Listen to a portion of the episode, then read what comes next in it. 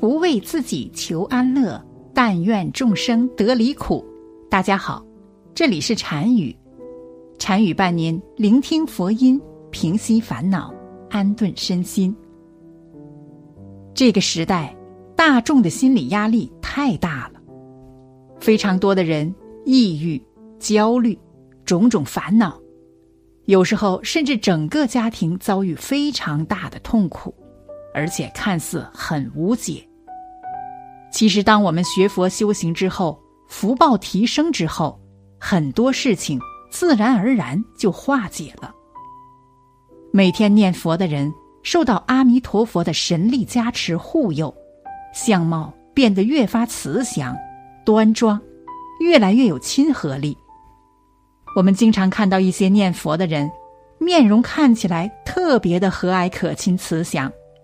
这些都是修佛念佛修出来的，绝不是能装扮出来的。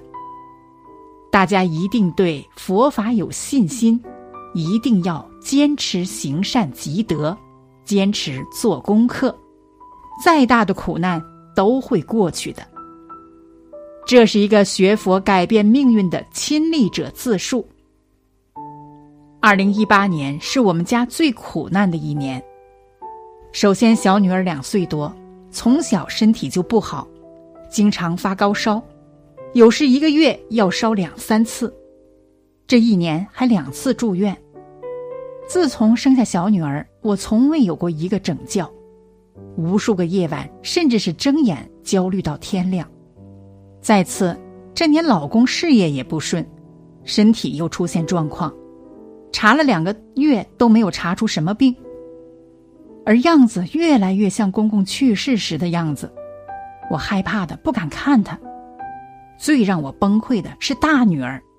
二零一七年，我无意中发现她有自残行为。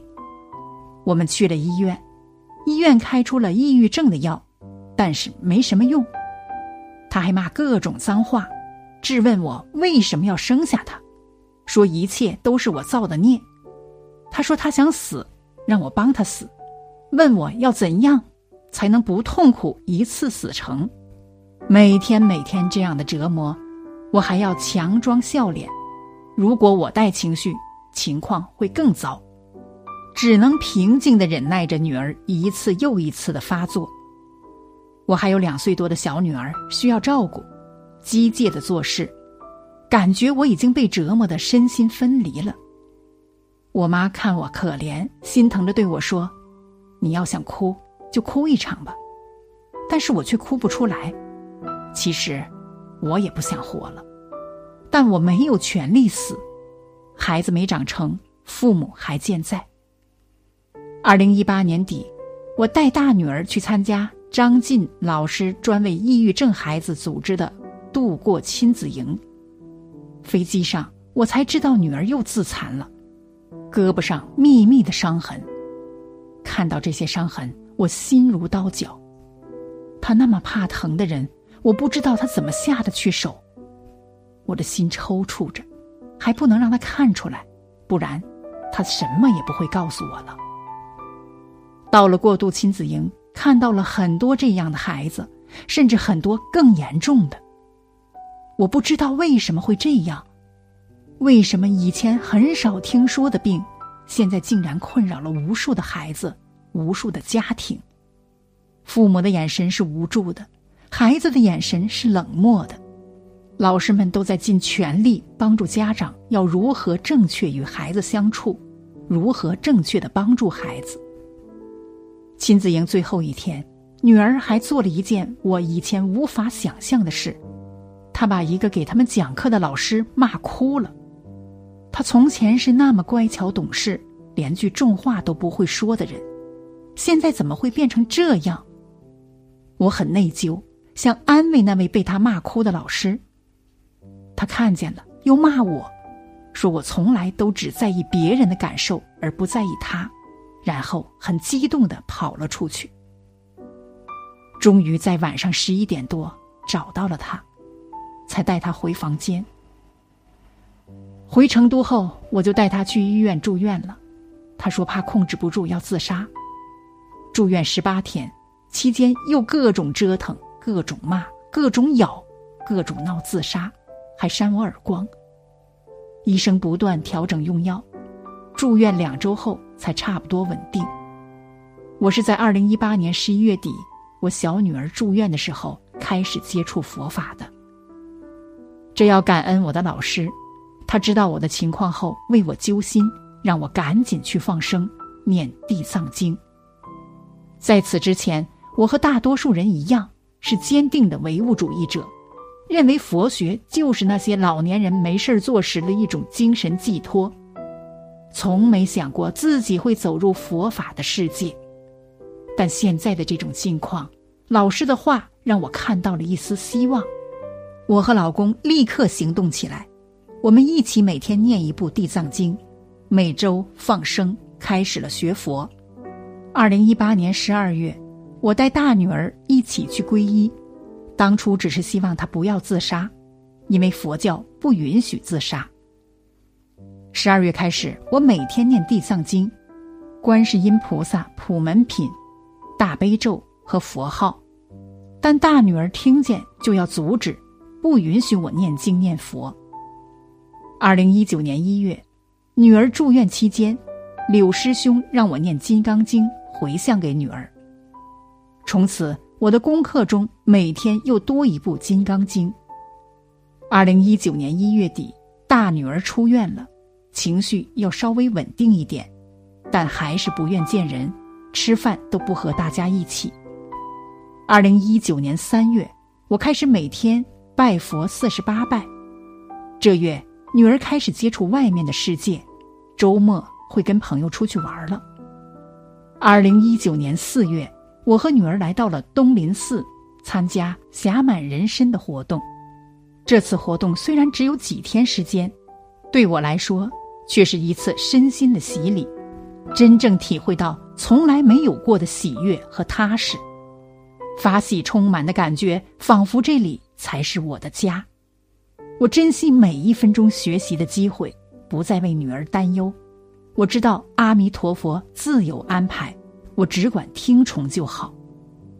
我还遇到了慈悲的师傅，师傅专门为女儿开示了半天，女儿不再排斥佛法了，感恩师傅。现在女儿遵从师傅教诲，每天念心经，每周抄两遍心经。我的功课从东林寺回来后调整为每天三百拜，佛说《阿弥陀经》《金刚经》佛号。再有空，主要看净土五经，听大安法师的播经机。每天从早到晚，除了带孩子和睡觉，其他时间。都在听经闻法。五月中旬拜佛加到五百拜。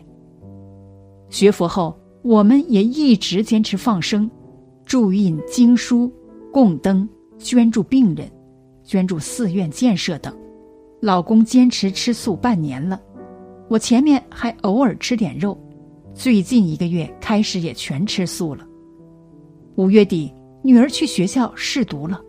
她自己感觉还不错，她也越来越开朗，很少生气了，发脾气也不会很凶，并且很快自己就好了。小女儿今年三岁，她在家里也每天诵经念佛，还可以熟读大悲咒、心经以及背诵诸如不动佛心咒一类的简单咒语。每周放生，她会主动要求和我们一起去。小女儿的身体抵抗力明显增强了很多，今年开始就没有发烧，药也没怎么吃过了。老公现在身体也很好，他现在每天拜佛三百多，能跑能跳，看起来比去年学佛前至少年轻十岁。以前脖子和腿上的神经性皮炎，各种治疗都没好，现在没有做任何治疗，居然奇迹般的好了。我五月初还做了一个神奇的梦，梦见了一群全身金色的人，其中一个人把手放在我腹部给我治病，我也没多想，直到前不久，我突然发现我的妇科炎症好了。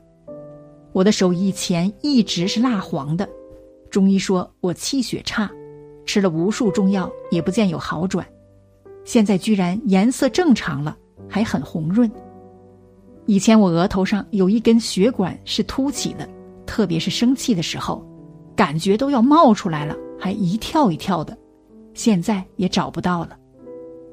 家庭氛围也好多了，再也没有像以前那样大吵大闹了。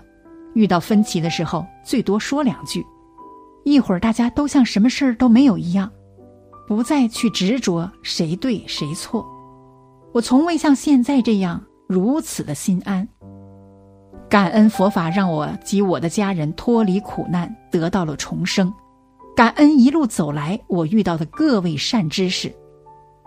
人生难得，佛法难闻。很多人像上述故事的主人公一样。经历痛苦，但却根本不能改变。